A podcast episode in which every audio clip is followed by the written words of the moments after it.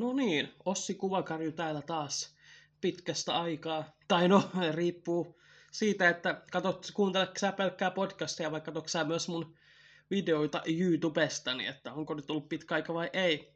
Mutta hetki siitä viime podcast-jaksosta on vierähtänyt ja sillä aikana, siinä aikanahan onkin tässä tapahtunut kaikenlaista. Mutta mähän lupasin tosiaan, että mä kävisin läpi elokuvat, mitä mä tammikuussa katsoin, kokeillaan vähän tämän tyyppistä jaksoa tällä kertaa.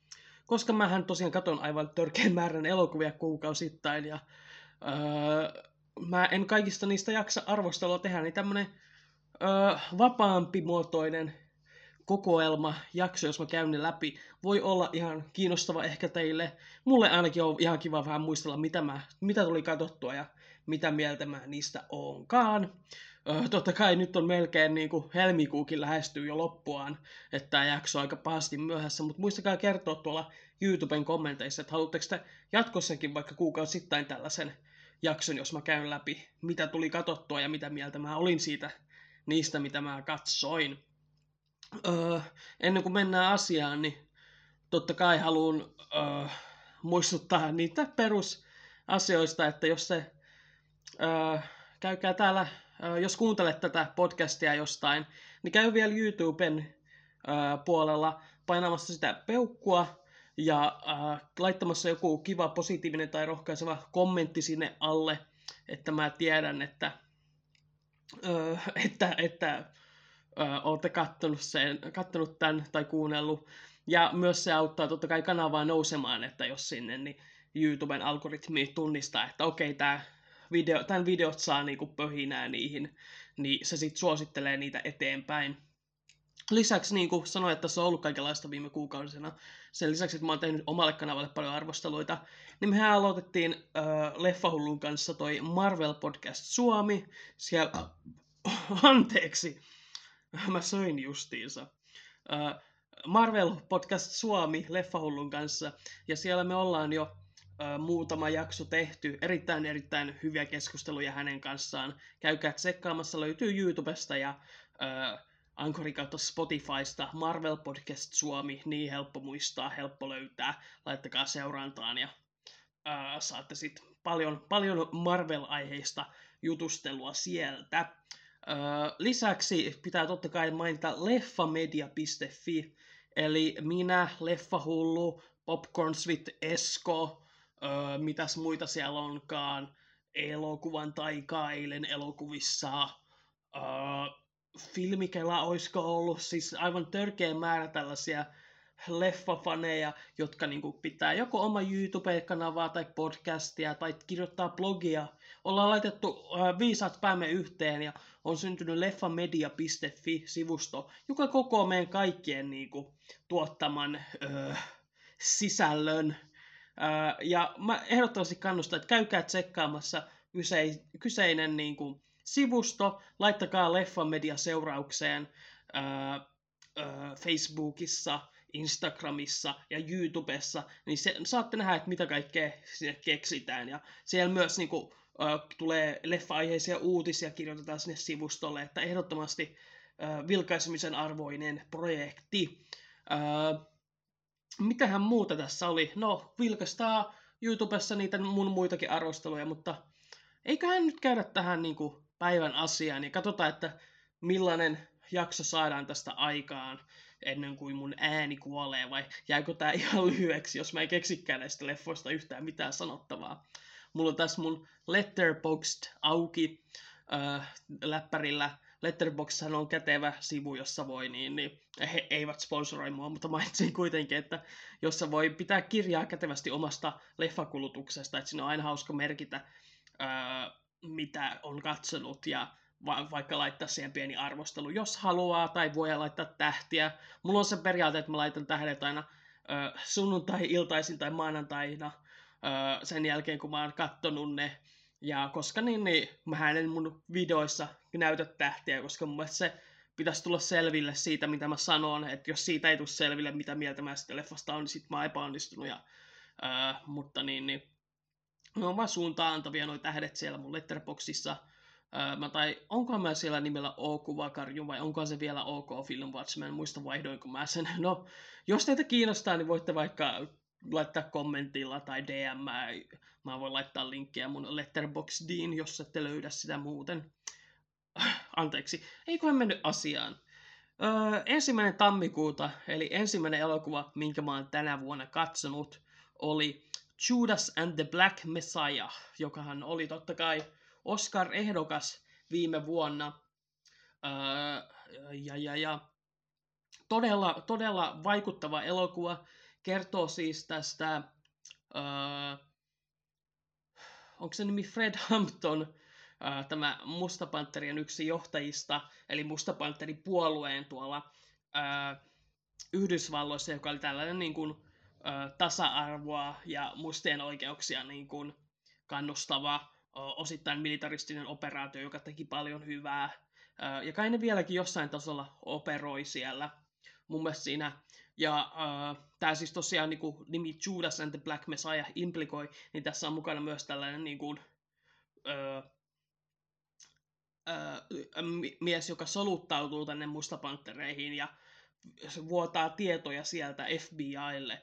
Ja tavallaan niin kuin, hän on tavallaan tämä uh, elokuvan nimen implikoima Judas ja sitten tämä Musta Messias on tietenkin tämä Fred Hampton ja todella vaikuttava elokuva, erittäin niin kuin, hieno tavallaan nähdä näitä historiallisesti merkittäviä hahmoja. Toki sitähän on kyseenalaistu, että minkä takia tehdään hahmo tällaisesta niin kuin, vasikasta, snitchistä, mutta niin, niin, niin, silti niin kuin, todella mielenkiintoista miten sitä kuvataan sitä niin kuin, sisäistä ristiriitaa, joka tälle ö, vasikalle kasvaa, mä en muista hänen nimeään. Ö, häntä esittää tämä... Miten mulla nyt lyö päähän tyhjää? Siis tämä kaveri, joka on ollut vaikka missä Atlantassa ja The Hard Day Fallsissa. Hän sai Oscar-ehdokkuuden tästä. Siis kasvot on mielessä, mutta mä en kuollaksenikaan muista. Nyt mun on pakko tsekata jos mä näkisin sen, jos mä tästä painan, niin mä pääsen varmaan sen sivulle. En pääse vielä. Mikä ihme tuon miehen nimi on? Miksi mä en kuollaksenikaan sitä muista? Kai se nyt täällä jossain näkyy. Uh... Hei, tuossa on vaan muiden arvostella. Mikä tää Letterboxdin?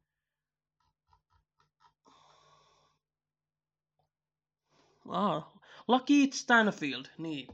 Ah onpa tässä niinku hyvää podcastia Ossilta. Lucky Stanfield hän se siellä on.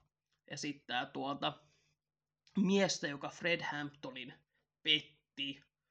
Ja äh, tekee todella äh, hienovarasta työtä verrattuna siihen, äh, mitä Daniel Kaluuya tekee samassa elokuvassa tässä äh, Fred Hamptonin roolissa, joka taas on hyvin niinku, näyttää sen, äh, tuo hyvin ilmi sen, että minkä takia tämä jätkä oli Äh, Fred Hampton johtaja, minkä takia sitä seurattiin ja miten se niin kuin, vaikuttavasti se puhuu ja miten niin kuin, äh, hyvä sydän hänellä oli ja niin kuin, todella niin kuin, tulee just sellainen, että ei vittu, että tämä jatkaa oikeasti, että miten se kehtaa tämän niin kuin, äh, pettää tämän miehen. Ja se, sitä kuvataan hyvin sitä konfliktia sen sisällä ja sen lisäksi, että se just avaa vähän niin kuin, tätä mustapankterien maailmaa, koska tuntuu, että se on vähän niin kuin sellainen pahamaineinen ihmisoikeus, tämmöinen niin kuin järjestö ollut, varmasti osittain just sen takia, että niin kuin tässäkin nähdään, että heitähän niin kuin esimerkiksi FBI vastusti todella rankasti ja totta kai niin kuin, ö, oman aikansa tällainen niin kuin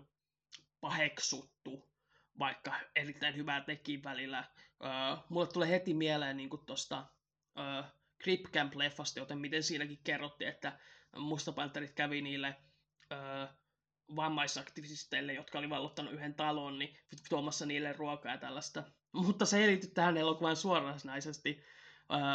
Tämän elokuvan ohjassa muistaakseni Shaka King, joka oli ilmeisesti Spike Leen tällainen niin kuin, ö, oppilas tai tällainen ö, samaan suuntaan niin kuin, se, ö, ehkä jalanjälkiä seuraava tulokas ja niin kuin todella vaikuttava elokuva. Suosittelen vahvasti. Judas and the Black Messiah löytyy HBO Maxilta. Erittäin hyvä, jos tykkää niin kuin tällaisista historiallisista äh, biopikeista ja tällaisista niin kuin, äh, niin, historiallisista äh, tällaisista, ehkä vähän thrilleriä siinä seassa, mutta niin kuin, tällaista jännitystä ja tällaista niin kuin, sisäistä konfliktia ja muuta. Musta tuntuu, että mä toistan äh, samoja sanoja koko ajan. Ehkä tämä on se syy, minkä takia mun, mä aina kirjoitan ne mun arvostelut, normaalit. Öö, sitten olisi niinku kolmas tammikuuta ilmeisesti mä oon kattonut kaksi elokuvaa, josta ensimmäinen oli The Nightingale. Uh, The Nightingale oli uh, australialainen elokuva, jonka ohjasi, uh, kai se lukee täällä, vai kuinka kauas meidän pitää, pitäisi mennä. Se olisi kätevä, kun mä olisin tehnyt tämän jotenkin järkevämmin. Kyllä se on aina niin kuin ainakin kahden klikin päässä, että ei tätä kannata alkaa tälleen, tällä lailla kyllä runkkaamaan. Jennifer Kent hän se oli, joka ohjasi Nightingalein. Ja äh, Jennifer Kentin nimet voi monet tietää siitä, että hänen ensimmäinen elokuvansa oli The Babadook, joka oli erittäin, erittäin hyvä kauhuelokuva. The Nightingale äh, ei ole suoranaisesti kauhuelokuva, mutta on paikoitellen kauhea äh, hyvällä tavalla. Se siis kertoo, niin kuin, kun Australiaa oltiin niin kuin, aikaa tavallaan Australian alkuajoilta, ää, tai siis nykyisen Australian, kun ää, britit olivat sen valloittaneet, ja täällä niin kuin, ää, tällaisessa niin kuin siirtokunnassa on tällainen nainen, jonka ää, hän on niin kuin, ää, vankina tuotu, kuten Australian tuotiin, niin hän, sehän on vankien rakentama valtio tavallaan, ää, ja hän niin kuin, vankina tuli Australiaan, ja siellä hänen, ää, ää, hän on siis irlantilainen, hänen miehensä ää, työskentelee brittien armeijalle, ja sitten myös tämä nainen käy heille laulamassa ja tällä lailla ää, ilahduttamassa, tarjoilemassa näille sotilaille. Ja sitten siellä on tämmöinen yksi ää, joku upseeri, joka on niin kuin aivan ihastunut tähän naiseen, ja ää, iso, vahva sisältövaratus tälle elokuvalle. Sillä naisella on pieni vauva tämän miehensä kanssa, ja sitten eräänä ö, iltana tämä upseeri päättää, että niinku, ö, hän, hän haluaa tämän naisen itselleen, ja ö, tilanne menee mitä pahimpaan suuntaan. Siis ö, se on aivan siis se kamala kohtaus, jossa tämä upseeri miehinen tulee, ne ampuu tämän, niin kuin, tämän aviomiehen, he, he raiskaavat joukolla tämän naisen ja vielä tappavat hänen vauvan ja se on niinku, uh, siis kuvottava, kuvottava kohtaus, mutta niinku, eli jos ei kestä katsoa sellaista, niin en ihmettele yhtään, sit kannattaa välttää tätä elokuvaa. Mutta mitä siitä sitten lähtee, on tavallaan niinku tämä kostotarina, kun tämä nainen tosiaan selviää tästä ja päättää, että hän lähtee perään, hän tappaa tämän upseerin ja äh, äh, hänen pitää lähteä tänne niin kuin, äh, Australian tänne äh, metsiin, jos hyvin vaarallista reittiä, ja siellä on niin kuin, paljon äh, alkuperäiskansaa vielä, äh, jotka eivät tietenkään hyvin suopeasti suhtaudu näihin niin kuin, eurooppalaisiin tunkeilijoihin, ja hän saa sitten niin avukseen tällaisen alkuperäis, äh, Australian alkuperäiskansaan kuuluvan miehen, joka sitten niin, niin hän, hän, hän, palkataan apuun hänelle, ja totta kai tämä nainenkin niin kuin, on aivan mielettömän rasistinen tätä kohtaan, eikä näe häntä edes kuulla ihmisenä. Mutta se on sitten sellainen niin kuin, tarina siitä, että ne pikkuhiljaa alkaa nähdä, mitä yhteistä heillä on irkkunaisella ja tällä äh, Aussi, Aussi-miehellä. Ja se tavallaan se aborginaalilla äh, miehellä se taitaa olla se korrekti termi. Ja se, miten tietenkin niitä yhdistää tämä viha brittejä ja englantilaisia kohtaan. Uh, fuck the queen, eiks vaan? Uh, ja todella niinku tämmönen vahva uh, kertomus tosiaan siitä. Heillä on molemmilla niinku katkeruus näitä uh, jahdattavia kohtaan. Ja se on niinku, jatkuu niinku aika rankkana se elokuva sen koko ajan. Ja siis silti niinku tosi sellainen niinku, uh, mukaansa vievä että niin, niin, ja vahvaa niin kuin kerrontaa, vaikka onkin välillä hyvin, hyvin rankkaa. Siis niin kuin, jos, jos, jos tosiaan niin kuin on sitä mieltä, että ei pysty katsoa, niin en ihmettele. Mutta ää, joo, The Nightingale, todella vahva elokuva. Äh, suosittelen lämpimästi, jos vatsa kestää tuollaiset niinku, äh, kauhistuttavat teot ja niiden niinku, näyttämisen. Sitten samana päivänä mä oon katsonut Pain and Gloryn, eli äh, Tuska ja kunnia vai mikä se olikaan sen suomenkielinen nimi. Se oli Pedro Almod Almodovarin, Almodo, Almovarin, Almodovar, Pedro, äh, kuka onkaan, sorry, en, en muista nyt tarkkaan hänen nimeä, enkä mä jaksa alkaa klikkailemaan, koska siinä menee turhaa aikaa mun mielestä. Ehkä ensi kerralla mä teen paremmat notesit tätä varten. Uh, jos te haluatte ensi kerran, muistakaa kommenttilla kertoa. Uh, Pedro Almodovarin elokuva, vähän oma elämänkerrallinen elokuva. Mä en ollut mitään hänen aikaisempia elokuvia nähnyt, mutta siitä huolimatta tämä niinku erittäin hyvin sai tavallaan niinku veti sisäänsä.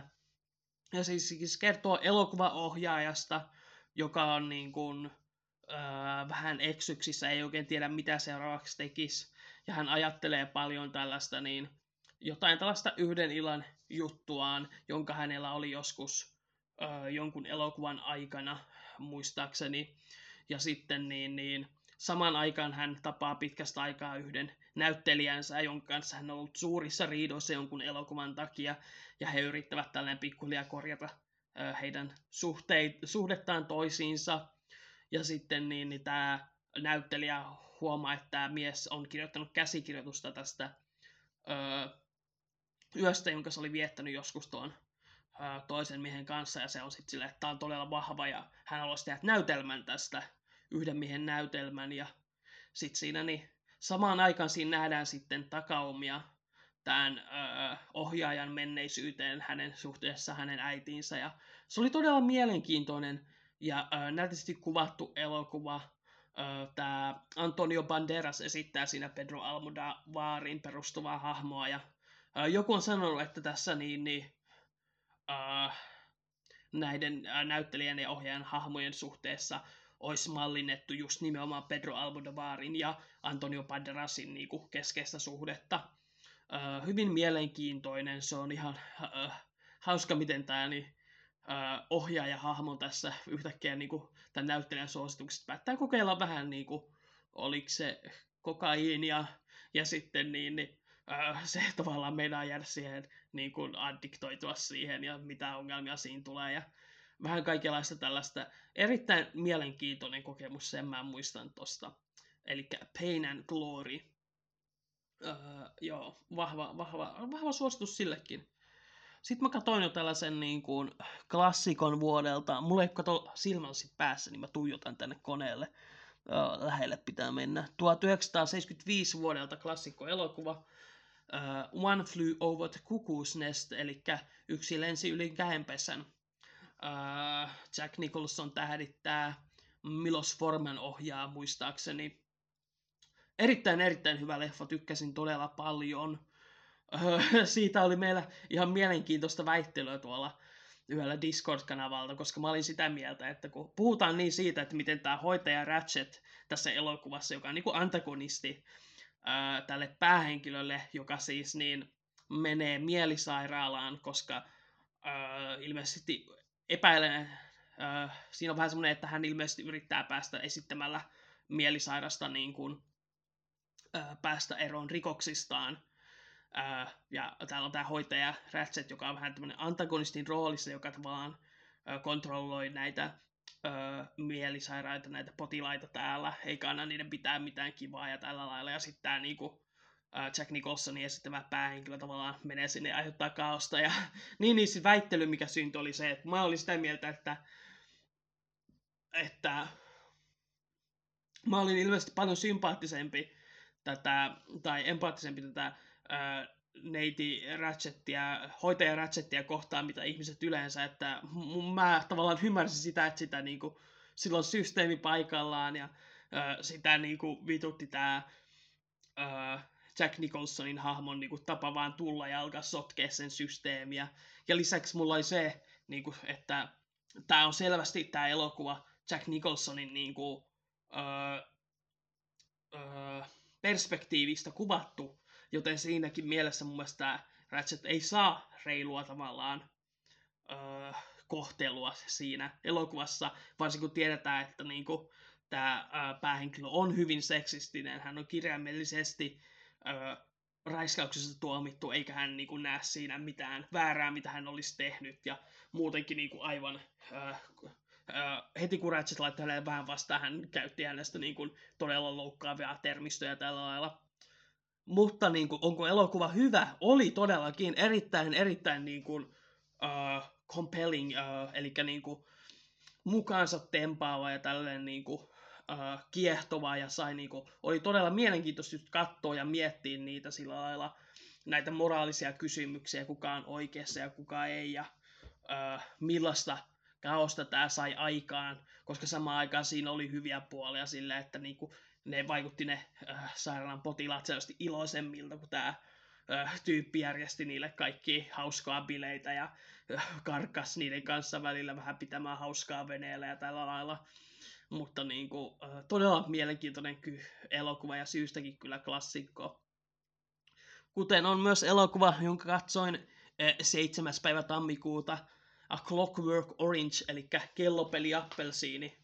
Siellä täällä oli ollut puhetta siitä ja päätin vihdoin niin katsoa tuon elokuvan uudestaan, en ollut moni vuosiin nähnyt.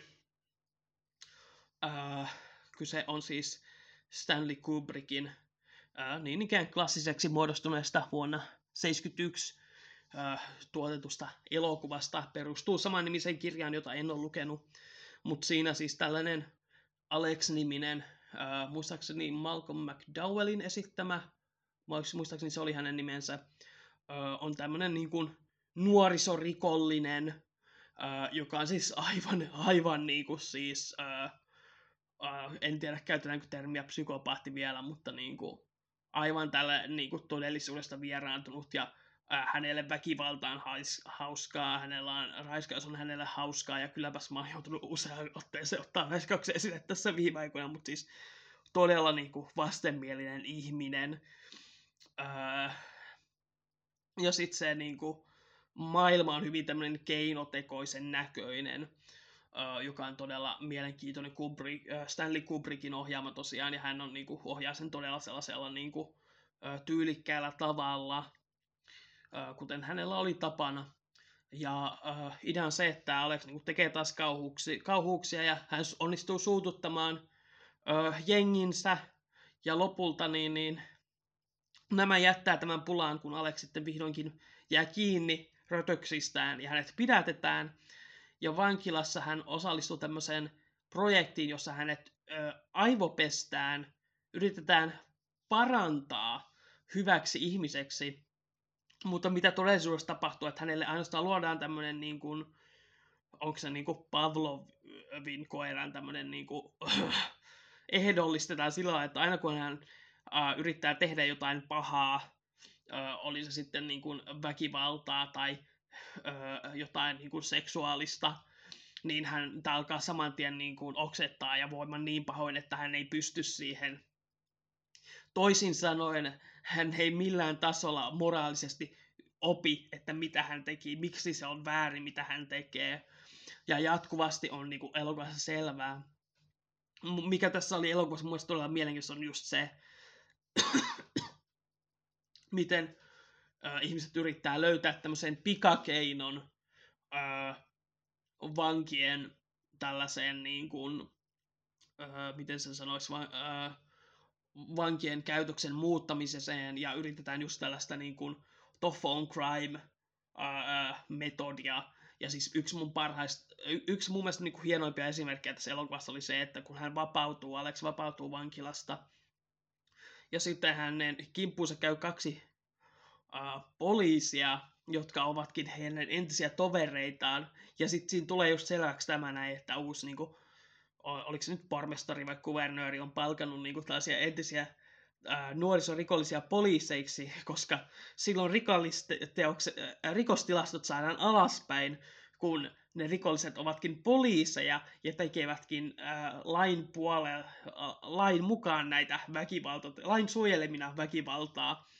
joka on niin kuin, erittäin vahvaa kommenttia siitä, miten niin kuin, tällainen tough on crime, että ei sillä mitään hyvää haluta, ja just tällainen, niin kuin, että yritetään löytää tämmöisiä pikakeinoja, joilla päästä, niin, niin Eli periaatteessa niin kuin siinä kuvataan hyvin sitä, miten valtio, jos haluaa hyväksi käyttää niin kuin tätä Aleksiakin tässä, että niin, niin erittäin, erittäin. Ja, ja mun mielestä siinä oli tosi vahva se, että tämä Aleksei, kun hän tulee sieltä vankilasta, hän ei voi kä- ymmärtää sitä, että ne, se vahinko, mitä hän teki, ei se katoa niin nopeasti, että hän oli oliko se vaan niinku vuosi pari siellä vankilassa ja yhtäkkiä kaikki olisikin unohtanut, mitä kauheuksia hän teki. Ja vain, että hän sanoo, että hei, minä olen nyt parantunut, niin että se olisi niin helppoa. Ja tämä siis Kalopella Apples, niin herättää just tällaisia todella mielenkiintoisia kysymyksiä niin kuin vankeuslaitoksesta ja ää, tällaisesta moraalista ja ää, politiikasta ja miten nämä kaikki kytkeytyy yhteen. Ja siis syystäkin klassikko elokuva. Et siinäkin taas tämä niinku että väkivaltaa ja seksuaalista rikosta ja kaikkea niinku, paikoitellen todella vaikeaa katsottavaa. Mutta klassinen, ikoninen elokuva syystäkin. Vähän limpparia tähän väliin, kun alkaa ääni mennä saman tien.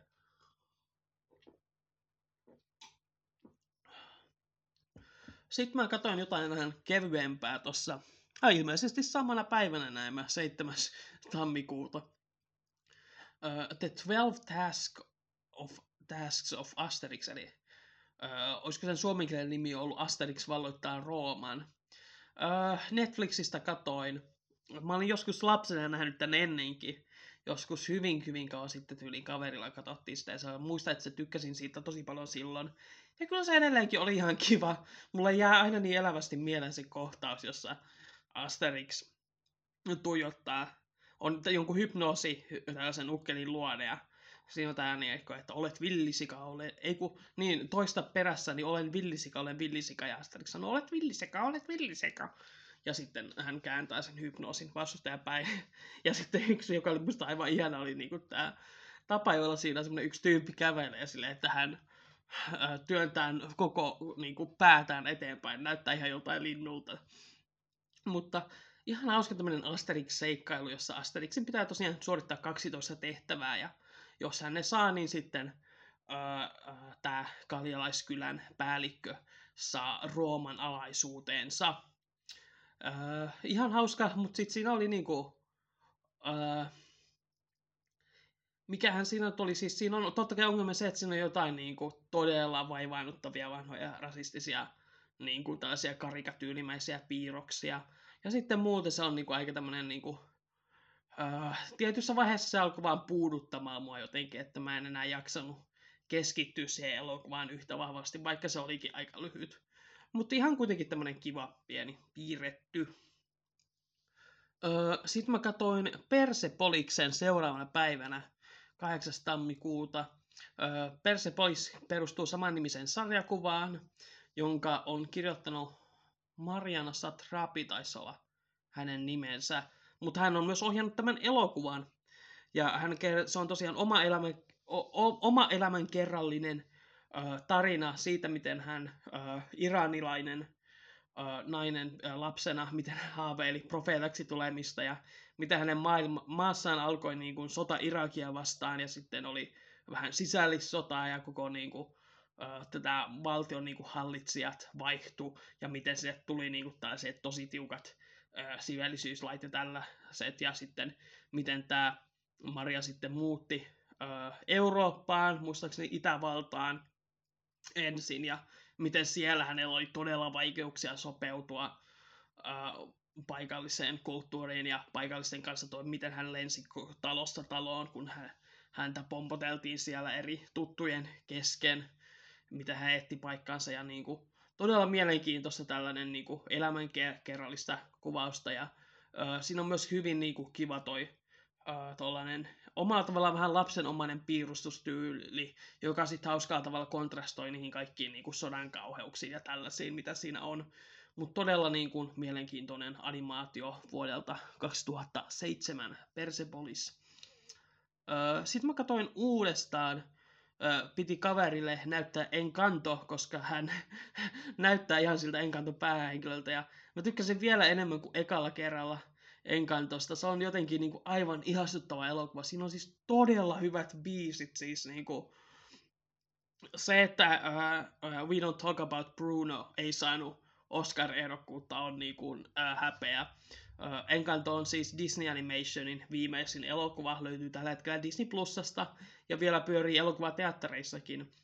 Äh, todella kaunis tämmöinen, sijoittuu Kolumbiaan tällaiseen mielikuvitustaloon, jossa tämän perheen jäsenet kaikki saavat oman äh, tällaisen taikakyvyn tai supervoiman, paitsi tämä tämän elokuvan päähenkilö, joka ei jostain syystä saanut sellaista, ja sitten samaan aikaan niin kuin, öö, kun hänen serkkunsa saa uuden voiman, niin huoma- tämä päähenkilö huomaa, että hetkinen öö, öö, tässä heidän talossaan tämä taikuus alkaa hiipua ja hänen pitäisi yrittää selvittää se. Ja se on niinku todella kaunis tarina niinku perhedynamiikoista ja siinä on niinku hyvää tällaista ö, siskosten kesken ja ennen kaikkea niinku tämän päähenkilön nuoren naisen ja sitten tämän hänen isoäitinsä tämmöinen suhde on todella mielenkiintoinen ja ö, erittäin upeasti animoitu totta kai Disney Animation, mitä voi odottaa. Ihanat värit ja siis ne biisit on vaan niin törkeen hyviä, että iso lämmitys. iso lämmitys, mitä ihmettä mä puhun. Kai mä oon liian väsynyt tekee tätä tässä uh, yhdeltä yöllä, mutta ei se haittaa, mennään vaan eteenpäin. 10. tammikuuta The Host, Bong Joon-hoon elokuva, kauhuelokuva katsoin vihdoin, tykkäsin paljon, ja siitä on arvostelu mun kanavalla että en mä nyt sitä ala turhaan tässä sen edempää käymään läpi. Käykää katsoa se YouTubesta The Host-arvostelu. E, erinomainen ö, eteläkorealainen elokuva, kauhuelokuva, löytyy HBO Maxilta. Netflixistä katoin ö, sit 14.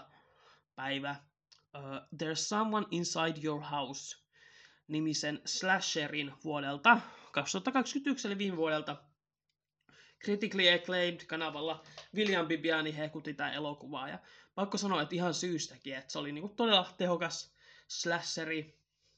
Idea on se, että niin, niin, ihmisillä on kaikilla jotain salaisuuksia. Ja sitten tämä murhaaja tavallaan niin aina paljastaa nämä kaikkien salaisuudet ö, samaan aikaan, kun hän surmaa heidät. Ja sitten niin kuin, siinä on mielenkiintoisia tälleen, niin kuin, tällä päähenkilöllä äh, on oma synkkä salaisuutensa, joka, jota siinä niin kuin, elokuvan aikana vähän arvuutellaan. Ja sitten siinä on niin kuin, paljon just tietenkin epäilyä, että kuka onkaan se murhaaja. Sijoittuu tämmöinen niin kuin, kunnon teini-slasheri. Äh, todella tehokas mun mielestä. Se oli niin kuin, se vaan tempas todella hyvin mukaansa, se oli todella kauniisti kuvattu, ne hahmot oli niin kuin todella viihdyttäviä ja kaikin puolin niin kuin, uh, tykkäsin, tykkäsin tosi paljon, että oli paikoitellen kuumottava, oli, oli makeita tappoja, uh, mielenkiintoista puhetta salaisuuksista ja muista, että There's Someone Inside Your House löytyy Netflixistä, suosittelen. Sitten mä katsoin The Gooniesin, eli Arkajala taitaa olla se suomenkielinen nimi, Richard Donnerin uh, klassikko-elokuva, se taitaa jo olla vuodelta 85 öö, tällainen niin kuin pojat lähtee etsimään vanhaa merirosvo-aaretta, koska he tarvitsevat rahaa, sillä heidät, heitä ollaan, heidän perheitään ollaan häätämässä heidän taloistaan. Ihan, ihan kiva oli, mutta ei mikään niinku ma- äh, maailman räjäyttävä. Mä ymmärrän, se oli semmoinen, että mä ymmärsin sitä katsoessa, että minkä takia tämä on niinku monia monet ihmiset, jotka on kasvanut tämän elokuvan parissa, niin kuin rakastunut siihen. Et siinä on semmoista hauskaa, niin kuin pojat, ää, pikku niin kuin lapset seikkailee ja tavallaan niin, ää, pitää välttää tällaisia niin kuin, ää, rosvoja, ää, paeta niiltä ja tällä lailla niillä on hauskoja. Yhdellä lapsella on kaikki maailman keksintöjä ja sitten tämä niin päähenkilö on hyvin romanttinen, että hei nyt mennään seikkailulle ja pelastetaan niin kuin, tämä kaikki ja että me pystytään löytämään tämä aarre. Ja siinä oli niin kuin, semmoinen aika lämmi, sydäntä lämmittävä, vaikkei nyt ehkä niin sillä lailla vahvasti iskenyt muhun niin kuin, äh, kuin olisi ehkä voinut, mutta ihan kiva silti. Äh, 15. päivä tammikuuta mä oon kattonut Silence-nimisen elokuvan, joka on siis Martin Scorsesen tällainen äh, vuodelta 2016 todella vahva tarina ilmeisesti jakaa aika paljon mielipiteitä, koska se on niinku, se ei ole mikään toimintaleffa tai tällainen niinku, Ö, siinä ei ole mitään maailman semmoista näpsäköintä ö, dialogia. Että se on niinku semmoinen aika hillitty, sanoisinko, ehkä hitusen verkkainen. Siinä on ideana, että niinku, ö, mikä se nyt vuosisata onkaan siinä. Vitsit, mä oon huono niinku, historiassa. Mutta menneisyydessä ö, siinä on niinku kaksi tällaista jesuitoiksi, kun niitä sanotaan, kaksi tällaista lähetyssaarnaa, ja he kuulevat, että heidän niin kuin, tämmöinen oppi-isänsä, he ovat siis Portugalissa, heidän oppi-isänsä, jota esittää Liam Neeson, on Japanissa kadonnut. Hän oli siellä käännyttämässä japanilaisia kristinuskoon, ja ää, nyt hän on ää, kadonnut ilmeisesti, joten nämä kaksi, joita esittää loistavasti Andrew Garfield ja Adam Driver, todella vahvat suoritukset, mitä voi olettaakin heiltä, lähtevät äh, perään etsimään tätä. Ja Japanissa on siihen aikaan ollut sillä lailla niin kristityn usko aika lailla laitonta, joten he joutuvat piilossa sitten auttamaan ihmisiä.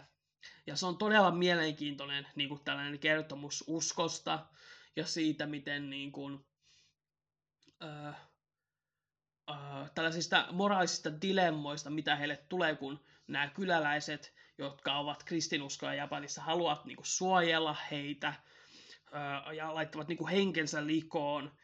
Ja miten vaikea tilanne siitä tulee näille papeille, kun he ovat sillä, että hetkinen, että eihän me voida antaa näiden ihmisten niin kuin, tehdä näin suuria uhrauksia meidän puolestamme. Ja sitten samaan aikaan se on niin kuin, sillä, että niin, mutta se on oikein ja se on niin kuin, osa meidän uskoa sillä lailla. Uh, ja niin sitten siinä on todella mielenkiintoista jo, just se, että miten tämä Andrew Garfieldin hahmon alkaa nousta epäilyt niin kuin Jumalaa kohtaan, että miten se antaa tällaista kärsimystä tehdä. Ja ihan tämä elokuva ei tietenkään niin kuin anna mitään vastauksia siitä, että se ei ota kantaa siihen, että onko kristinusko oikeassa vai ei. Jota mä arvostan, että se oli niin kuin hyvin mielenkiintoinen niin kuin tutkielma siitä uskosta ja sen niin kuin voimasta, että se sama aikaan niin kuin tuo ihmisille niin paljon toivoa ja tällaista. Mutta sitten siinä puhutaan myös niinku kulttuurieroista, että ymmärtääkö nämä japanilaiset edes samalla lailla tätä uskoa kuin nämä papit siinä. Ja, se on, äh, ja sitten siinä niinku puhutaan anteeksi annosta. Siinä on tämmöinen yksi, yksi paikallinen mies, joka niinku jatkuvasti äh, tavallaan sanoo, äh, puhuu äh, Jumalaa ja Jeesusta vastaan. Ja jatkuvasti niinku tämä, äh, miten tämä niinku päähenkilö Andrew Garfin esittämä pappi niin kuin suhtautuu tähän, kun hänen niin kuin aina pitää antaa anteeksi tälle ja niin kuin, kun tämä mies ripittäytyy hänelle ja se niin kuin, samaan aikaan se turhautuminen, mutta samaan aikaan se niin kuin, rakkaus tätä kohtaan niin kuin, ää, ää, naapuriaan, niin Silence, todella vaikuttava elokuva Martin Scorseselta, että se on semmoinen, että niin kuin, ää, ei mikään kevyt katsoa, että se kannattaa niin kuin silloin, että nyt olen valmis tällaiselle niin kuin suurelle ajatuksia herättävälle matkalle, niin silloin se kannattaa laittaa pyörimään.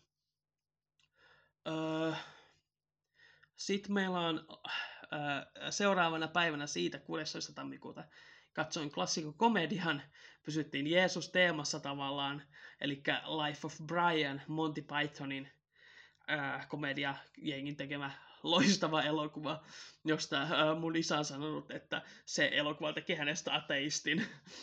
Kyllä se elokuva siis kertoo ää, Jeesuksen naapurista.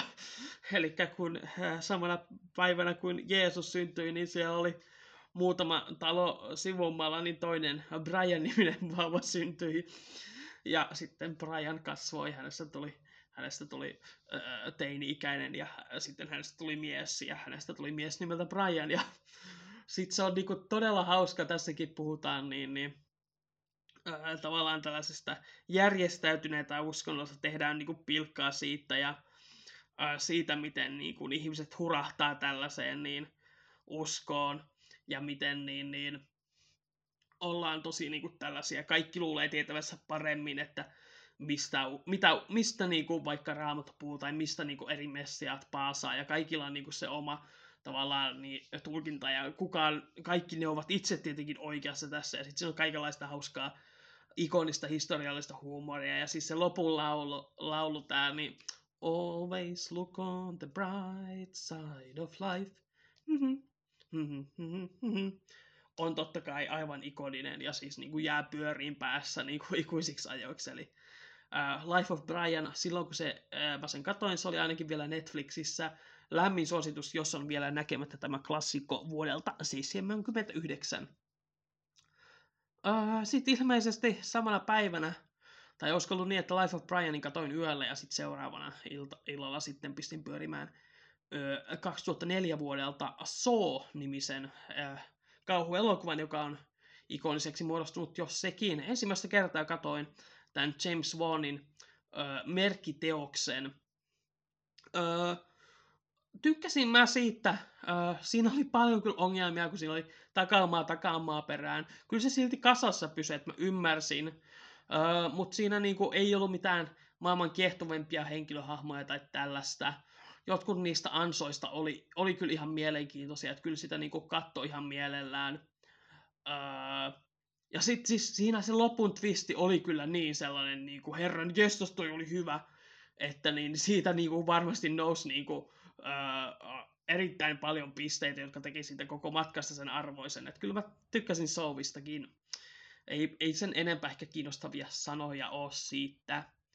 Seuraavan päivänä meni sitten aivan toiseen suuntaan, eli mun yksi suosikin podcasteja on nimeltään 500 Greatest Films podcast, jota pitää Hector Navarro ja äh, Keller Knockblock. Uh, ja he yleensä käyvät läpi elokuvia 500 Empire-lehden vuodelta 2008 listaamasta 500 parhaasta elokuvasta Empire-lehden lukijoiden mukaan. mutta nyt he ovat tauolla, ja sen sijaan he päättivät tehdä jakson jokaisesta Muppet-elokuvasta. Joten mäkin sitten laitoin 21. tammikuuta pyörimään The Muppet Movie oliko sen suomen kielen nimi Muppet-elokuva, mutta kuitenkin se ensimmäinen Muppettien elokuva vuodelta 1979, samalla vuonna kuin Life of Brian, hieno vuosi. Muppet-elokuvan, joka kertoo siitä, se on elokuva elokuvan sisällä, se nyt alkaa siitä, että kaikki muppetit ovat menossa katsomaan tätä ensimmäistä Muppet-elokuvaa, joka kertoo tarinan siitä, että miten muppetit saivatkaan alkunsa. Muppetit siis tekivät oman orikin tarinansa ja kertoo siitä, miten Kermit lähtee niin täältä suolta. Hän tapaa jonkun elokuvatuottajan, joka sanoo, että hei, että tuuppa Hollywood, että siellä kaivataan sammakoita.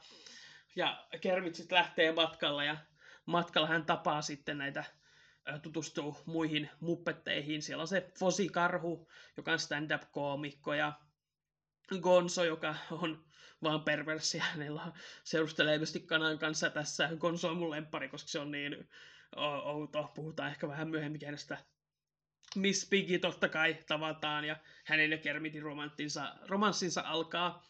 Elokuva oli ihan hauska, mutta mä en niin kuin, rakastanut sitä niin paljon kuin mä olisin ehkä halunnut.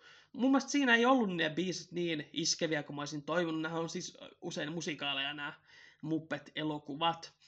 Öö, ja huumorikaan ei aina iskenyt niin hauska kovasti kuin mä olisin toivonut. Mutta se, mikä tässä kaikista parhaiten toimi, on siis nämä Muppet-hahmot. Ne on vaan niin saatana hellyttäviä, että mä en voinut olla niinku siinä mielessä tykkäämättä tästä elokuvasta, vaikkei se ehkä niinku kärkeen noussutkaan mulla, öö, mitä tulee esimerkiksi näihin Muppettien elokuviin, mitä mä oon tämän jälkeen katonnut. Ja mä en ollut, mä olin joskus pienenä nähnyt ehkä pätkiä jostain Muppet-elokuvista, mutta tää oli eka kertaa katoin niinku kokonaan näitä ja tästä alkoi, että voi olla, että tulee kohta uudestaan esiin. 22. tammikuuta mä katsoin uudestaan Freakin vuodelta 2021, sen vuoden mun suosikkielokuvia. Todella hyvä slasheri. Siitä on aikainen arvostelu mun kanavallakin, että en mä nyt hirveän syvälle mene siihen. Uh, mutta oliko se Christopher Landon sen ohjaajan nimi, joka teki myös Happy Death Date. Erittäin hyviä tällaisia kauhukomedioita tekee hän. Äh, Catherine Newton ja uh, Vince Vaughn tähdittää tätä elokuvaa, jonka alkuperäinen nimi oli uh, Freaky Friday the 13th. Eli tämä on Freaky Fridayn ruumiinvaihtokonsepti yhdistettynä slasheriin. Uh, todella hauska, väkivaltainen ja niin mukaan sitten pavia hahmoja ja erittäin hauskaa ja erittäin luovia tappoja. Arvostin todella paljon. Kattokaa se pitempi arvostelu mun kanavalta, jos kiinnostaa. ää, ja suosittelen. Samana myös 22. Veikkaan, että Freaki tuli katsottua yöllä ja sitten taas päivällä Nosferatu The Vampire vuodelta 1979.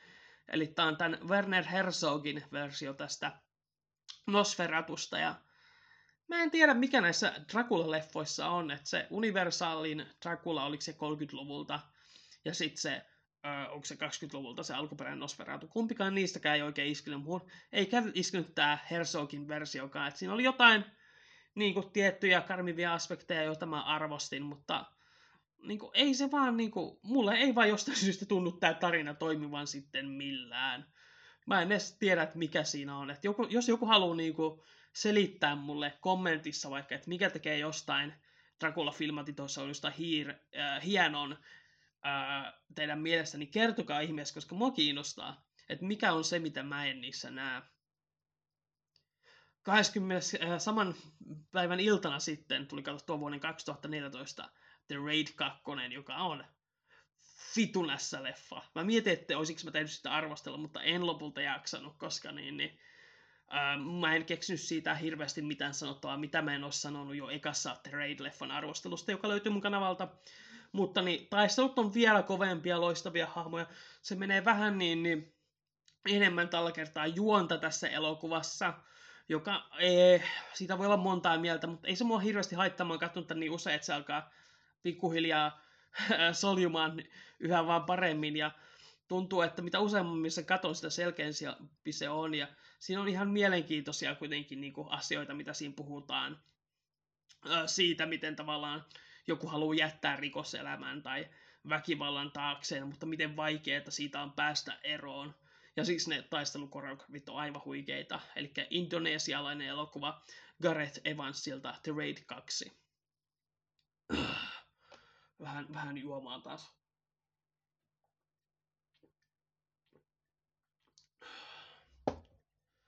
Mikähän siinä on, että aina nämä mun yksin podcastit meinaa niin tappaa mun kurkun, mutta ei mulla yleensä, vaikka kun leffaulun kanssa tehdään, niin tällaista nähen pahaksi me, että kai se on tää yksin puhelu, joka sitten tekee. 23. päivä mä katsoin In the Heat of the Night-elokuvan vuodelta 67. Klassikko, tällainen ö, ö, poliisileffa. Mä katsoin tämän sen takia, että ö, Sidney Poitier, Poitier oli vastikään kuollut ja mä en ollut koskaan varmaan yhtäkään miehen tähdittämää leffaa. Joten äh, sitten kun mä kuulin, että In the Heat of the Night on tällainen ikoninen roolisortus häneltä, joten pistin pyörimään ja kyllä vaan, todella vahva. Kertoo siitä, että täällä tällaisessa pienessä amerikkalaisessa hyvin valkoisessa etelävaltioiden kaupungissa on sattunut murha, ja kun poliisi lähtee jahtamaan mahdollisia epäilyjä, hän päätyy juna-asemalta asemalle, jos hän löytää tällaisen mustan miehen, jota esittää Sidney Poitier, hän äh, pidättää tämän miehen, vie tämän asemalle, jossa selviää, että mies onkin poliisi tuolta isosta kaupungista. Äh, ja sitten niin, niin, hän on murha-ekspertti, joten tämän Sidney Poitierin esittämän herra Tipsin herra Tipsin niin, poli- ää, esimies käskee, että hei autapa näitä, kun näin tiedä nämä maalaiset, miten murhiintien kanssa toimii. Ja ää, herra Tips ei tietenkään halua ollenkaan, koska nämä on todella rasistisia, kun on tällaisia redneckejä. Ää, ja sitten siitä alkaa tällainen niin kuin, hyvin epävarma partneruus tämän Mr. Tipsin ja sitten tämän paikallisen poliisipäällikön kanssa.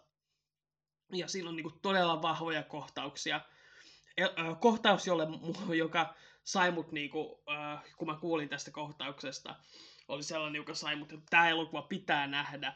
Ja oli tosiaan sen arvoinen, oli sellainen, että tämä poliisipäällikkö ja missä Tips menee, niin tällaisen jonkun rikkaan äh, maanomistajan luokse, jolla on näkyy, että siellä on niinku paljon, tai se olla just niinku tällaista tyyliin, äh, olisiko se ollut pellavaa, mitä siellä äh, puuvillaa se taitaa olla, kotton, niinhän se taitaa olla äh, jossa on niin kuin, hänellä paljon mustia työntekijöitä ja tulee just sen fiilis, että okei, okay, että tämä, tyyppi on niin kuin, jäänyt ajassa taaksepäin ja äh, siinä on niin, tällainen niin kuin, siinä keskustellaan kaikenlaista ja sitten tämä omistaja suuttuu, tilaomistaja suuttuu tälle Mr. Tipsille jostain ja läimäsee sitä.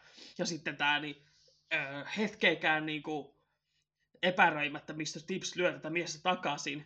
Ja sitten niin, niin tämä omistaja on sille aivan järkyttynyt. Katsoo tämä poliisipäällikkö ja sille, näetkö mitä toi teki? Ja sitten tämä poliisipäällikkö on joo, mä näin. Ja sitten tämä niin, pol- ö, mies on silleen, että no aiotko sä tehdä jotain? Ja sitten tämä poliisipäällikkö vastasi, että mä en tiedä.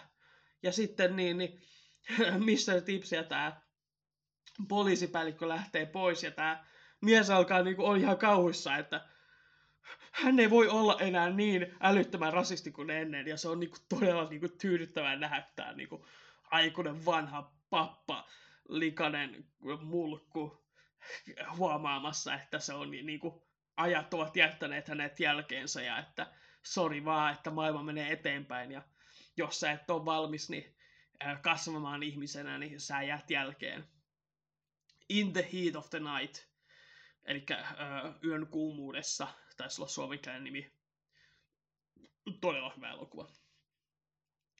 Sitten mä katsoin seuraavan päivänä, piti katsoa uudestaan yksi viime vuoden suosikki, mun suosikki MCU-elokuva viime vuodelta, eli Eternals mä seison edelleen kaiken takana, mitä mä mun arvostellut siitä sanoin. Se on huikea elokuva, mä rakastan sitä täydestä sydämestä. Niin just tänään itse asiassa katoin sen Assembled Making of-jakson, mikä oli Disney Plusasta tästä elokuvasta edelleen, ja se vaan kasvatti vielä lisää mun arvostusta elokuvaa kohtaan. Ja katsotaan, jos me saataisiin jossain vaiheessa Marvel Podcast Suomeen tehtyä jakso Eternalsista, niin saisi vähän lisää ajatuksia siitä sielläkin. Mutta tässä vaiheessa mä ohjaan teidät katsomaan sen mun arvostelun Eternalsista, joka löytyy mun YouTube-kanavalta.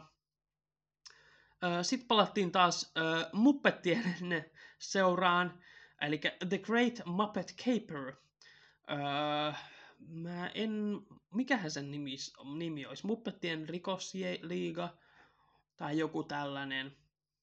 Mutta siinä Muppetit tosiaan tekivät uuden elokuvan vuonna 1981, Mä tykkäsin tästä enemmän itse asiassa kuin siitä ensimmäisestä. Tässä äh, Fosi ja Kermit esittävät kaksosia. Toinen on karhu ja toinen sammakko, mutta ei anneta se hämätä. Identtisiä kaksosia, jotka matkaavat. He ovat lehtimiehiä kuin myös heidän ystävänsä Gonzo. Ja he lähtevät äh, yhdessä Lontooseen selvittämään tällaista timanttiryöstöä. Ja tämä oli niinku, se, mikä tämän ennen kaikkea sai tämän ää, ää, elokuvan, niinku, minkä takia mä tykkäsin tästä niin paljon, oli se, että Gonzo on tässä kunnon masokistinen ää, perversi. Siis niinku, siinä on tyli kohtaus, jossa ne, se alkaa sitten, ne on niinku ilmapallossa, ja sitten Gonzo on ihan innossaan silleen, että niin, ei vitsi, että jos me tiputtaisi tästä, että kuin, kuin niinku, paljon se sattuskaa. Tai sitten yhdessä kohtaa sen nenä jää hissin ovien väliin. Ja sitten se on silleen, että hei Fosi, Fosi kokeile, mun nenä jää tuohon väliin, sattuu tosi paljon. Ja se on niinku lasten elokuva, kun se rauhoitus vähän. Se oli musta niinku aivan mielettömän hauskaa. The Muppet, Great Muppet Caper, että jatkoi, jatkoi niinku hyvällä Muppettien linjalla, että suosittelen, että Disney Plusista löytyy suuri osa näistä Muppet-leffoista.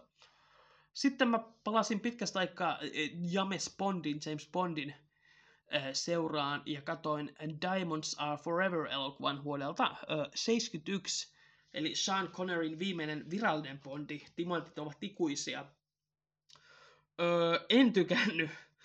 Ei se äh, niinku, mahdottoman huono ollut, mutta niinku, sitä vaivasi todella paljon se, että niinku, tämähän tehtiin siis sen jälkeen, kun oli tehty tämä hänen majestittiinsa salaisessa palveluksessa, jossa George Lazenby esitti Bondia, ja tämä oli niinku Sean Connerin paluu rooliin. Ja se edellinen elokuva loppui siihen, että Bond oli just mennyt naimisiin, ja hänen vaimonsa tapetaan saman tien. Ja tämä niinku, alkaa tämä leffa niinku, tavallaan niinku, tällaiselta jahdilta, kun Bond jahtaa Blofeldia kostaakseen. Ja siinä ei ole mitään niinku, tunnetta.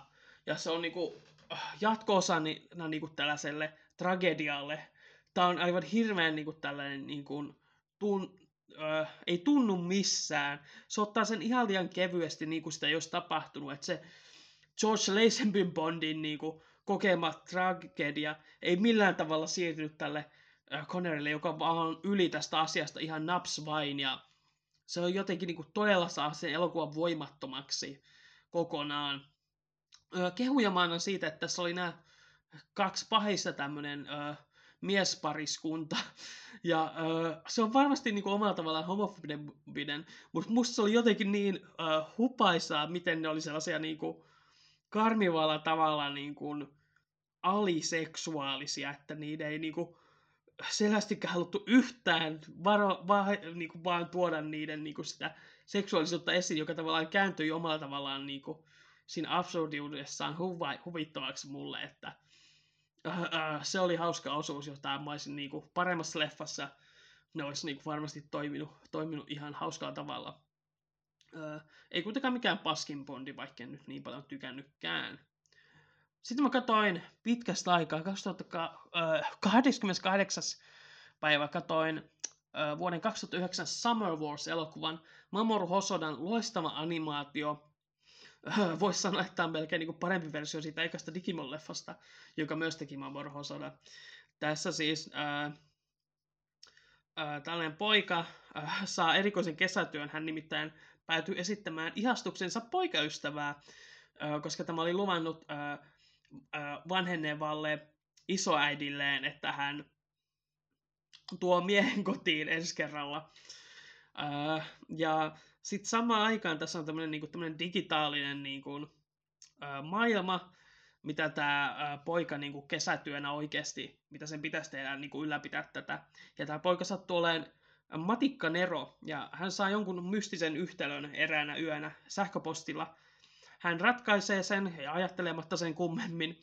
Ja seuraavana päivänä hän huomaa, että hän hakkeroi koko tämän äh, äh, internetympäristön ja siellä on niinku tämmöinen kunnon äh, kaos päällä.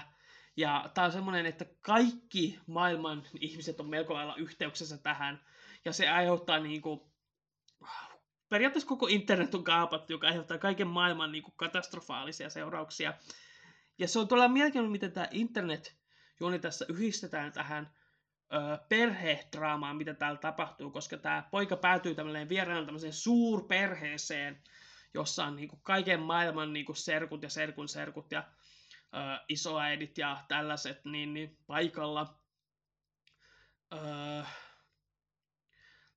ja, ja se elokuva tavallaan on sitten lopulta kyse niinku siitä, miten tämä poika tavallaan pääsee osaksi tätä perhettä, ja siinä niin kuin, puhutaan paljon siitä, niin kuin, miten niin kuin, tässä perheessä kaikki tavallaan ansaitsee paikkansa, ja he kaikki tavallaan auttavat laajemmin yhteisöään jotenkin, ja sitten siihen liittyy myös tällainen niin, niin, ö, perheen tämmöinen ö, musta lammas, joka on tavallaan tämmöinen ö, mies, joka oli ilmeisesti tämän isoäidin miehen niin kuin, tavallaan mik, miksi sitä sanotaan lehtolapsi, äpärä, toisen naisen kanssa, joka kuitenkin adoptoitiin tähän perheeseen, ja sitten mitä jännitteitä se teki, kun hän ilmeisesti myi jotain tämän perheen omaisuuttaan ja lähti Amerikoihin opiskelemaan, ja nyt hän tulee takaisin, ja kaikki tuntuu inhoavan tätä, ja siinä on kaikkea tämmöistä jännittävää draamaa. Ja sitten visuaalisesti Summer Wars on aivan mielettömän hyvän näköinen. Siis Mamoru Hosodan tyyli on niin loistava, koska se on niin kuin sopivan yksinkertainen, joka sitten mahdollistaa tällaisen aivan mielettömän hienon animaation. Ja sitten samaan aikaan, kun siinä on se internet-puoli, jota niin kuin kuvastetaan tällaisilla erilaisilla hauskoilla niin kuin avatareilla, ja sitten niin kuin siellä käydään niin kuin konkreettisesti taisteluita ja tällä lailla. Öö, siis se on vaan todella rikastuttava ja niin kuin ihana värikäs, hyvä niin kuin tämmöinen perhetarina öö, siitä, miten niin kuin, perheen yhteistyöllä voitetaan ja miten perhe kasvaa, kun tämä poika pääsee osaksi sitä tavallaan. Ja todella kaunis, että vaikea tehdä se kunnia, kun tuntuu, että niin, niin mä oon katsonut niin paljon elokuvia, että niin ne, mä en enää saa sanotuksi oikein, että mikä siinä nyt oli se kaikista niin kuin hieno asia, mutta Summer Wars on niin kuin todella loistava elokuva. Öö, ja sitten sen jälkeen taas lisää muppetteja, The Muppets Take Manhattan, Eli Muppetit Manhattanilla taisi olla se suomenkielinen nimi vuodelta 1984. Tällä kertaa siinä tarinassa Muppetit ovat just valmistuneet tuolta yliopistosta ja he ovat siellä olleet tehneet teatteria, Broadway-showta, tai siis musikaalia ovat tehneet, ja sitten nämä saa idea, että hei Kermit, sä oot niin hyvä, että hei vie meidät niin tonne New Yorkiin ja myydään meidän musikaali Broadwaylle. Ja se ei tietenkään sitten suju niin hyvin kuin toivoisi, asiat ei olekaan niin helppoja. Ja äh, sitten se on tavallaan mielenkiintoinen tarina siitä, miten nämä niin muut haluaa olettaa, että Kermit haluaa perustaa, tehdä tämän suuren musikaalin, tehdä todeksi. Ja sitten Muppetit päätyy hajoamaan kaikki omille teilleen. Ja öö, en mä tiedä, tässä oli, niinku, tässä oli tosi, niinku, ja biisit oli tosi hyviä, tässä oli todella hauska tämä Muppet vauvat, tällainen niinku fantasiakohtaus, minkä Miss Piggy, Piggy saa yhdessä vaiheessa. Öö, tässä on niinku, öö, jotenkin se vaan niinku pysyy tosi nätisti kasassa ja nämä Muppetit on niin ilahduttavaa niinku vaan seurattavaa, että mä tykkäsin tästä uh, Muppets Take the Manhattan elokuvasta todella paljon. Uh, jonka jälkeen sitten 29. päivä mä näin varmaan niinku huonoimman Bondin tähän mennessä. Tai nyt kun mä oon katsonut pari vuoden ajan uudestaan Bondeja, niin, niin uh, ja mä tykkäsin tästä pienenä tosi paljon tästä Live and Let Die, eli Elä ja anna toisten kuolla. Roger Mooren ensimmäinen Bondi. Ja voi, voi, siis Quantum of Solace on paska, mutta ainakin se on lyhyt. Tää oli jotenkin tosi vaivaannuttava katsottavaa. Tosin sanotaan Live and Let Die'n tunnuspiisi Paul McCartney and the Wingsin tekemä Live and Let Die, saman niminen biisi, on aivan törkeän hyvä. Ja sitä käytetään hyvin niin kuin tällaisena teemana tässä elokuvan ajan. Mutta siis tää ei vaan siis niin kuin, jotenkin tosi voimaton elokuva. Tässä on ihan hauska joukko niin kuin pahiksia, mutta niin, niin, ne jotenkin ö, ei toimi ollenkaan. Tää on, siis tässä on yritetty rahastaa Blaxploitaatio liikkeellä, eli joka itsessään jo oli niinku vähän arveluttava, koska siis se oli siis ö, halvalla tehtyjä tällaisia elokuvia, joissa oli mustat päähenkilöt taisteli usein valkoista johtohahmoa vastaan, joka te, ja yleensä oli siis niinku halvalla tehtyjä valkoisten niinku, ö, studioiden tai tuottajien toimesta ää, tavoitteena niin kuin hyötyä, ää, saada mustilta ihmisiltä rahaa. Ää, mutta ainakin niistä niin kuin, pidettiin ja niitä katsottiin, ja ne saattoi niin kuin, voimauttaa mustia ihmisiä. Ja Live and Let Die sit päätti hyödyntää tätä, ää, tätä niin kuin, ilmiötä, mutta se kääntää sen toisinpäin. Eli käytännössä tässä on valkoinen James Bond menee Yhdysvaltoihin, kaikki nämä viholliset on aika lailla mustia, ja ne mustat, jotka ei ole vihollisia, niin on niin kuin, joko mitättömissä rooleissa tai ne kuolee. Ja siis se on vaan jotenkin niin mauttomunta, että ei ymmärrä, tunnu, että tämä elokuva tekee ymmärtää, että sä et voi vaan kääntää sitä toisinpäin sitä asetelmaa, niin kuin se olisi vaan niin kuin, sama asia sitten edelleen. Ja se niin kuin, jotenkin tuntuu, että tämä, niin kuin, tässä on tämmöinen, niin kuin, haetaan sellaista niin kuin, mustan Amerikan ja afrokaribialaisen niin kuin, kulttuurin fiilistä, mutta jotenkin siinä haisee semmoinen niinku teennäisyys ja semmoinen äh, teeskentely, että se ei oikein niinku tunnu vakuuttavalta äh, oikein ollenkaan, että se vaan tuntuu niinku karikatyyrimäiseltä ja sellaiselta niinku rahastukselta tai sellaiselta hyväksikäytöltä, että se on jotenkin tosi likaisen oloinen se koko tuotanto. Ja sitten esimerkiksi tässä on tämmöinen niinku, äh, ennustajanainen, jonka siis tarina on ainakin tosi tyhmä, koska hän menettää voimansa, kun Bond äh, päätyy hänen kanssa sänkyyn. Ja sitten se vielä, että niinku Bond huijas hänet siihen. Ja sitten se on silleen niinku, haha, hupsista. Ja se on niinku silleen, joo, onhan Bond aina aika vähän niinku ällö. Mutta se oli jo silleen, niinku, että ei, että on niinku, ei mene. Ja sitten toiminta oli siinä jotenkin tosi mitään sanomatonta. Ja mä vaan niinku odotin, että se olisi loppunut se elokuva ja päästänyt mut tuskista. Niin Joo, Live Let Die oli varmasti huonoin elokuva, joka mä katsoin tammikuussa. Mutta sen jälkeen mä katsoin jotain todella hyvää 29. päivä, eli Fear Street 1994.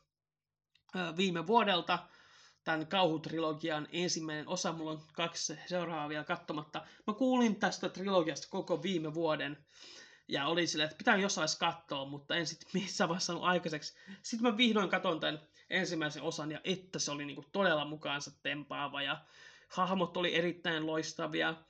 Öö, siinä oli siis idänä, että täällä pienessä öö, kaupungissa, jota pidetään tällaisena USAn murhapääkaupunkina tässä elokuvassa, siellä tapahtuu aina niin kuin tietyn väliajoin sinne ilmestyy uusi tällainen slasheri-tyyppinen pahis, joka murhaa porukkaa. Ja sitten se tuntuu, että se liittyy jotenkin johonkin noitaan, joka vuonna 1666 siellä noita vainoissa kaadettiin. Ja nyt tänä vuonna niin, niin kaikki tällaiset menneisyyden slasher-pahikset ovat tulossa niin kuin takaisin kummittelemaan ja, ja sitten siellä on aina niinku joku, jonka ne tavallaan ö, valitsee uhrikseen syystä tai toiselta, toisesta, ö, jotka jahtaa siis tätä aina tätä yhtä tyttöä siellä. Ja tällä kertaa se on tämän päähenkilötytön niin kuin ex-tyttöystävä.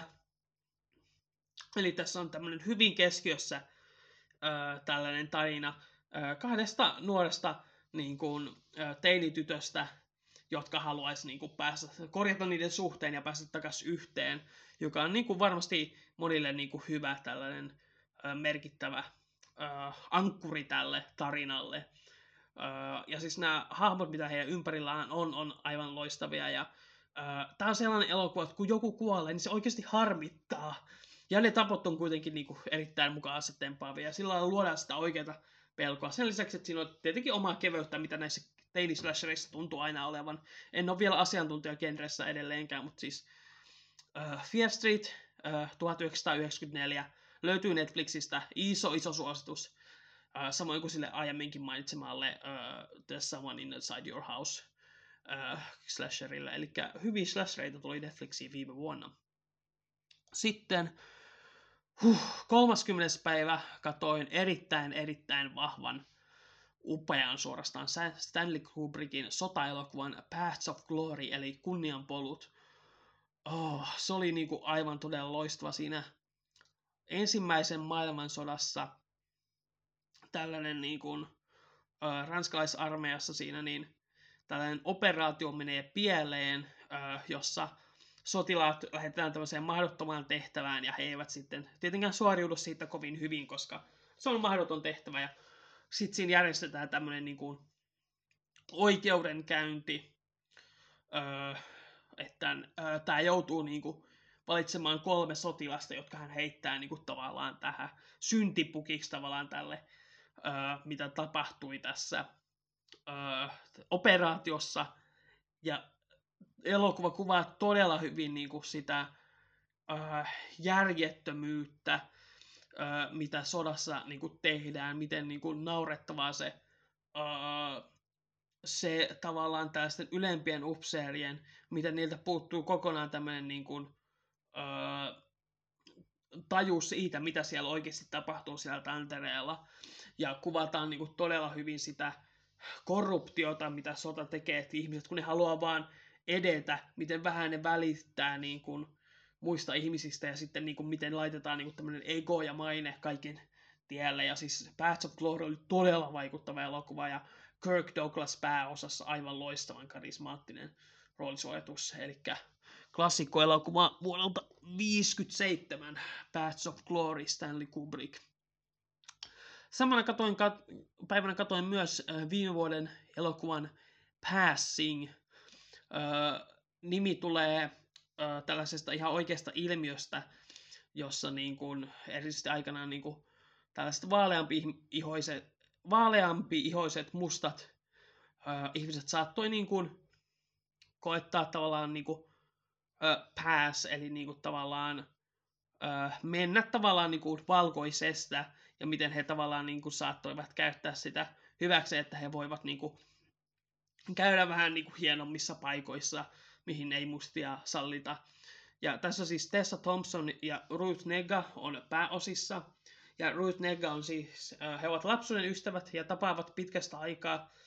Ja äh, Tessa Thompsonille selviää, että tämä Ruth Negan hahmo tosiaan niin kuin on nyt naimisissa öö, valkoisen miehen kanssa, joka ei tiedä, että tämä hänen nai, vaimonsa on musta. Ja uh, se tavallaan näiden kahden välille syntyy tämmöinen niin kuin, todella erikoinen suhde, kun he alkavat niin kuin, tätä heidän ystävyyttään taas herätellä. Siihen liittyy paljon mustasukkaisuutta, kun tuntuu, että niin kuin kaikki tykkää tosi paljon tästä Rytnegan hahmosta. Ja sitten samaan aikaan se, niin kuin, se kauhea todellisuus, mikä on, että niin kuin, sen lisäksi, että Ruth Negan niin kuin mies on valkoinen, se on myös niin kuin, aivan hirveä rasisti ihan avoimesti. Ja se, että niin kuin, se joutuu, tämä Tessa Thompson ihan, ihan syystäkin järkyttyy, kun se kuulee, millaista kielenkäyttöä tämä valkoinen mies niin käyttää heidän läsnä ollessaan, eikä edes tajua, että mistä on kyse. Ja se on todella, mielen, todella vaikuttavasti kuvattu ja äh, todella niin, niin äh, loistavat roolisuoritukset Tessa Thompson tai Ruth Negalta. Joku tässä elokuvassa kuitenkaan, että se ei ollut niin tällainen niin mukansa tempaava kuin mä olisin toivonut. Ehkä mulla oli vaan huono päivä silloin tai jotain muuta, mutta syystä tai toiselta ei vanginnut niin paljon kuin mä olisin toivonut. Ö, ihan, ihan kelpo silti löytyy Netflixistä. Ja sitten ö, kuukausi loppu elokuvalla The Muppet Christmas Carol, eli Muppettien joulu, jossa he kertovat vanhan kun Saiturin joulun tai uh, mikä onkaan tämä niin joulutarinan Charles Dickensin klassikon. Uh, ja siinä tämä Michael, Michael Caine esittää uh, Saituria, Ebe, Ebenezer Scroogea. Ja tämä on ehkä tää on paras muppetelokuva, jonka mä oon tähän mennessä nähnyt. Aivan loistava mutta tarkemmat ajatukset te kuulette siitä joulukuussa, kun mä yritän äh, vihdoinkin tehdä äh, tällaisen niin kuin joulukarjusarjan, jossa mä arvostelisin joka viikko ennen joulua, vaikka jokaisena adventtina yhden jouluelokuvan. Ja mä kirjoitin arvostelun jo nyt sitä varten The Muppet Christmas Carolista, joten palataan siihen silloin. Mutta hei, sellaisia leffoja mä katsoin tammikuussa. Oletteko te nähnyt jotain näistä leffoista? Tai kuulostiko joku erityisen mielenkiintoiselta? Kerro kommenteissa kaikenlaisia ajatuksia. Onko joku elokuva, öö, jossa te olette eri mieltä ja haluatte kertoa, että minkä takia se teihin toimi tosi hyvin tai ei toiminut ollenkaan. Öö, mä ihan mielelläni luen teidän juttuja aina, vaikka mun vastaukset ei ole aina superhyviä. Mä pyrin aina vastaamaan totta kai kaikkiin viesteihin ja mä oon aina tosi kiitollinen niistä positiivisista ja rohkaisevista kommenteista. Uh, YouTubessa painakaa sitä peukkua, uh, tilatkaa se kanava ja kilauttakaa sitä kelloa, niin saatte aina ilmoituksen näistä videoista heti kun ne tulee. Se on, ne on parhaat ta- mahdolliset tavat auttaa mua uh, kasvattamaan tätä kanavaa ja saamaan tätä niin kuin muille. Muistakaa tsekata se Marvel Podcast Suomi, uh, jos tykkäätte Marvel-elokuvista. Siellä me puhutaan niistä Leffahullun kanssa. Loistavaa keskustelua. Muistakaa tsekata leffamedia.fi. Löydätte kaikenlaisia hyviä blogeja, podcasteja ja videoita myös muiltakin kuin ää, tältä teidän suosikki sieltanne. Rakkautta ja kunnioitusta.